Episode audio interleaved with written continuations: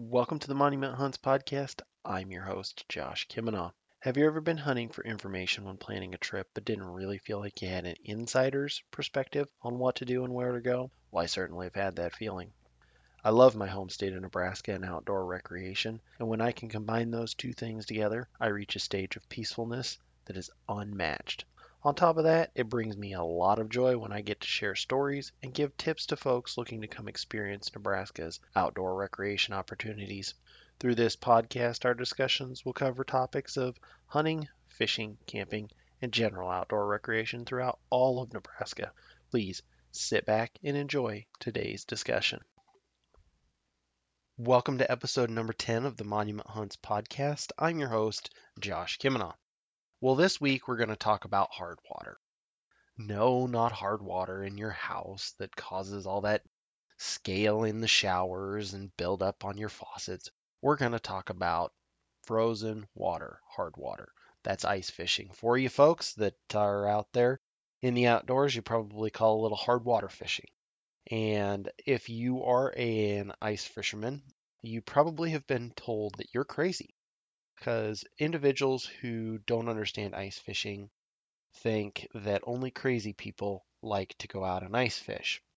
And maybe to some extent that's true because ice fishing requires you to bundle up and get out there on a wide open space with very little protection from the wind. It's cold, obviously, because you need cold temperatures in order to have ice on the lake and then you're going to work to drill an eight inch hole through the ice and drop a fishing line down there and hope that you can entice a fish to come over and bite that line from you. Growing up, we did a little bit of ice fishing on a small, we'll call it a pond, although they call them lakes. Uh, they're not really big, they're fairly narrow at the deepest places, they might have been 12 feet uh, in a hole. Most of it was five, six feet deep. In fact, one of my friends growing up lived off of this channel where you could just about jump across it. It was a little too wide for that. Maybe if you had a pole and kind of pole vaulted over it, you could do it. And I distinctly remember this channel was so narrow and shallow that when we had a drought, it completely dried up and fish were trapped in these little mud holes and we were getting fish out of these mud holes. That's how this particular lake, we'll call it, was. It was private access only and it, it was a lot of fun because there wasn't a lot of pressure there. But in the winter, we would get out there and do a little bit of ice fishing. We didn't do a ton of ice fishing. We didn't have you know, the setups that some of these folks do. In fact, if you happen to ever go to Minnesota, I was up there back in 2012 doing some work up there. They take their ice fishing very seriously. They get some pretty significant ice in the winter, so it requires a lot of good equipment. In fact, this guy I was talking to, he said they would basically take their camper out onto the lake and they would have a nice warm place to be and some of these folks even had shacks. Like they were basically, it was like a really nice little ice hut, but it was a, basically a shed that they would pull out onto the ice and they could take the floor out in a certain location and they could cut a hole through the ice. Once they had the hole in the ice, they were free to fish in the comfort of their shack or ice hut or whatever you want to call it. Suffice it to say, that these folks take their ice fishing extremely serious and these were insulated and warm places to go ice fishing. And again, you're in the great north, so guess what? Ice is thick, it's cold and windy, and you probably needed it just to survive if you were going to go out onto the ice. So to say somebody is crazy for being an ice fisherman, eh, you're probably not far off. But here's the thing ice fishing can be a lot of fun. Nebraska has a lot of opportunities for ice fishing.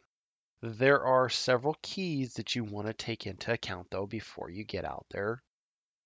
First off, safety is the number one thing that you want to be aware of. Now, Safety can go from as simply as having a buddy with you, making sure that you've got the right clothing on, making sure that you're staying hydrated and you've got first aid kits and whatever. But the thing is, before you ever step out onto the ice, you need to make sure you know how thick the ice is. Early season ice in the state of Nebraska, and when I say early season, I'm talking December, early January, and this year it might even be here into late January. Ice can be relatively thin. And thin ice is bad ice. Because if you're out there and you do not have a good cover of ice, you are going to break through and fall into literally freezing water, which means there's going to be issues with hypothermia and you are going to risk your life. This is where it comes in for a buddy. So you should never go out ice fishing without a buddy.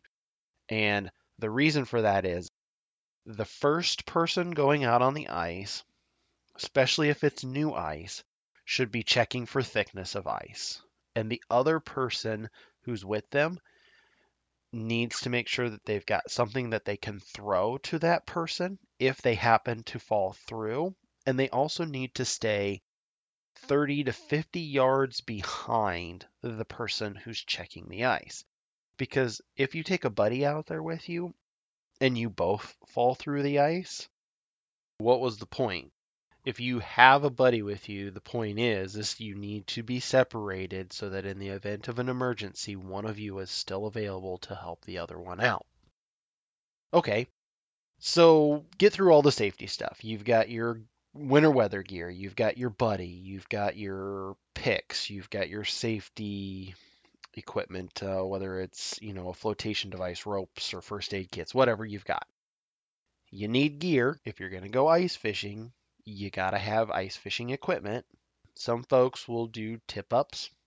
Other folks, in fact, I know my brother here a couple of years ago. We stopped at Cabela's on our way out on a duck and goose hunt, and he bought some ice fishing rods. So, you know, it's one of those things where there is a lot of different options for you. You could get sonar, you can get imaging cameras for under the ice. There's a lot of different things. The thing is is you don't need to spend a ton of money on gear. You need something, obviously, bait and tackle and whatnot, to get out there and do some ice fishing. An auger of some type probably is going to be important. Although growing up on that lake that I mentioned, more of a pond, we didn't use augers. We actually had my buddy's dad come out there with his chainsaw and cut a hole through the ice, and then we just took and pushed the block of ice down and under and let it kind of float down and away from us underneath of the rest of the ice. So those are things that you're going to need. You need a way to get through the ice. You need something to drop bait down to the fish. Now, if you do have other gear, like a fish finder or cameras or whatever, that's really nice because you can get a visual on the fish as they're coming around your bait and seeing what's going on. If you happen to see that, you know, they're coming by and they're just swimming past it, and not even paying attention to it, you know a couple of different things in terms of the fish's behavior. Mm, they're not hungry, or you're not putting the right bait in front of them, whatever the case is, you're learning information. But if you don't have that, it is not vitally important. What you do need to know is when you're out there fishing, where are you going to go? Just to go out there and pick a random spot on a body of water somewhere and drill a hole through the ice probably isn't going to do you a lot of good. Take, for example, the small lake slash pond of my buddy growing up. If we would have drilled a hole in, say, the channel that he lived on, we probably would have been fishing in, if we were lucky, a couple of feet of water. In fact, some winters that ice probably was solid to the bottom along that channel because it wasn't a deep channel. I want to say it averaged probably three, four feet, something like that. So not a lot of water there. If we wanted to go fishing, we had to go out into the more wide open area where we could find the deeper pockets. And we knew where those pockets were, so we could get out there and go. But if you were, say, on Lake McConaughy here in Nebraska, and you just went out onto the ice and you drilled a hole in the ice or cut a hole in the ice, you might drop a line into a hole that's 160 feet down. Now, of course, you're probably right next to the dam if you're that far down, but here's the thing you have some very deep areas where you could be dropping a line really far down and have absolute nothing down there to drop to. So it's hard to say what would be going on. You need to take, and we've talked about this in a previous episode, you need to take your fishing information from the state and look at contour maps and understand where structures might be and don't get yourself into a spot where you're going to be too shallow or you're going to be too deep. You want to find where the fish are going to be. There's some folks who will say fish are where you find them or you're they'll say you'll find fish where they are. But you need to be paying attention to where you're at. Don't just be random about what you're doing. Do a little bit of research beforehand. Or if you happen to be a very familiar angler with that water, you probably have a good idea where you're going. But again, make sure that the water is appropriate in depth for ice fishing. All right, so you've got a buddy to go fishing with, you've got the gear to go fishing, you've got safety equipment to go fishing, you know where you're going to go fishing, and you know what locations at that lake or pond that you're going to go to. Are you set? Are you done? Probably not. So, ice fishing is not just about going out there and fishing for whatever may come by. You can do a lot of different things when it comes to ice fishing. You can target panfish. A lot of people love to try and target crappie and bluegill through the ice. Perch as well, if you're in the right areas. But a lot of folks will also go after, probably more commonly, I should say, folks will go after walleye and northern pike or muskie. Those big toothy fish, they're still pretty active in cold water and they are looking for food. So that's what a lot of folks will go after are those toothy fish. I've seen videos on Facebook pages, on YouTube of folks catching just absolute giant northerns or walleye, and they spend a long time making sure that they finesse the fishing line and the gear so that it comes up and they're not, you know, snapping a line off on the edge of the ice or something like that. Not to mention, you get this big fish, let's just call it a 20 inch, no, let's call it a 26 inch fat walleye that you're bringing up, right? Just this massive fatty. And you're bringing it up you can't just pull it up. You've got an eight inch hole that you're going to bring this fish up through. So it's not like you're just going to pull it up or you're going to dip a net in there and pull it out of the water, right? So you, again, it takes finesse. You got to be careful about what you're doing and you're going to work the fish and it's probably going to be tired by that point in time. So when you get it to the hole, it'll be a little bit easier to maneuver the fish around and get it head up so that you can bring it up through and reach down and, and pull it out. Clearly, you're not going to put your hands in its mouth, but you're going to grab around its gill plates, um, not into the gills, but grab it, pull it up out of the water. And if you're keeping fish, well, they're not going to go bad sitting on the ice. If you're going to release them, that's fine as well. You just want to make sure that whatever you're doing, that you, if you're not going to keep the fish, if you're going to release it, be careful not to injure it. And don't keep it out of the water for very long because it's cold out there. However, other folks are thinking about different types of game fish. Maybe they're avid bass anglers. Well, you can still catch fish that are your normal warm water fish through the ice. It's not as common to catch bass through the ice, but it is still possible if you're in the right conditions and you get the right bait presentation and everything else. don't just limit yourself to thinking you have to go after walleye or northern pike or crappie or bluegill. You can think about other types of fish that are out there that may be something that if you get it through the ice, it's a rarer situation and it would be a lot of fun and it would make a great story for you.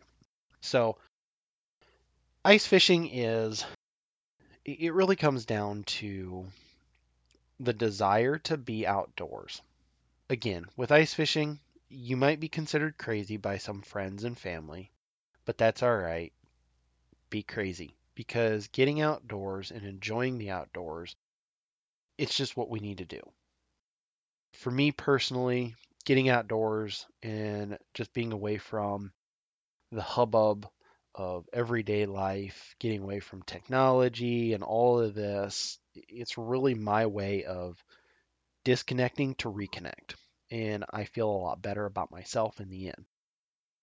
So don't forget, when it comes to ice fishing, safety is your number one priority, especially if you are going to take kids. The number one thing you want to do is not take kids out onto ice that you don't know if it's safe or not. So make sure that you're out there and you figure out if the ice is safe before you take the kids out there. Make sure that you go out there with a buddy. That way, if something does happen, there's help immediately available to you and again, keep separation between you and that buddy, and that you guys have the proper gear that if somebody falls through the water, you can help them get out. The other thing is is the gear. You want to make sure that you've got the right gear to keep you warm and safe, as well as the right gear to get through the ice and do some fishing. If you happen to be fortunate enough to have an ice fishing shack, good for you. Down here in Nebraska, it's probably not going to get a lot of use because we don't get four feet of ice on our lakes like they do up in northern Minnesota. But you might have a smaller, lighter weight shack, or I've even seen those kind of umbrella like things that'll protect you from the wind that's blowing strongly. So do something like that if you have it. Make sure that you're all set up with your gear and everything else. And then don't forget to study the water. You know, that's an important piece to know where you're going and what you're doing so that you're not just aimlessly drilling holes through the ice hoping for the best. Well, as always, I want to thank you for tuning in to the Monument Hunts podcast. I want to give a shout out to the BHA board members for the Nebraska chapter. If you guys are listening to this, thank you. I appreciate it. If you're not a backcountry hunters and anglers member already, go over to their website, join them. It's 25 bucks a year. You get a magazine from them, and they do a lot of good to ensure that public access is maintained for us as outdoors folks, whether you're bird watchers, nature watchers, hikers, hunters, anglers. It's all out there and it's it's being protected for your access through backcountry hunters and anglers. Thank you again for listening. If you have questions, you can find me on the Monument Hunts Facebook page. You can find me on the Monument Hunts Instagram page at monument underscore hunts, or you can email me at monument.hunts at gmail.com. Again, thank you for your time, and you enjoy the last few days of January before we hit February. And if you're getting out there ice fishing, good luck.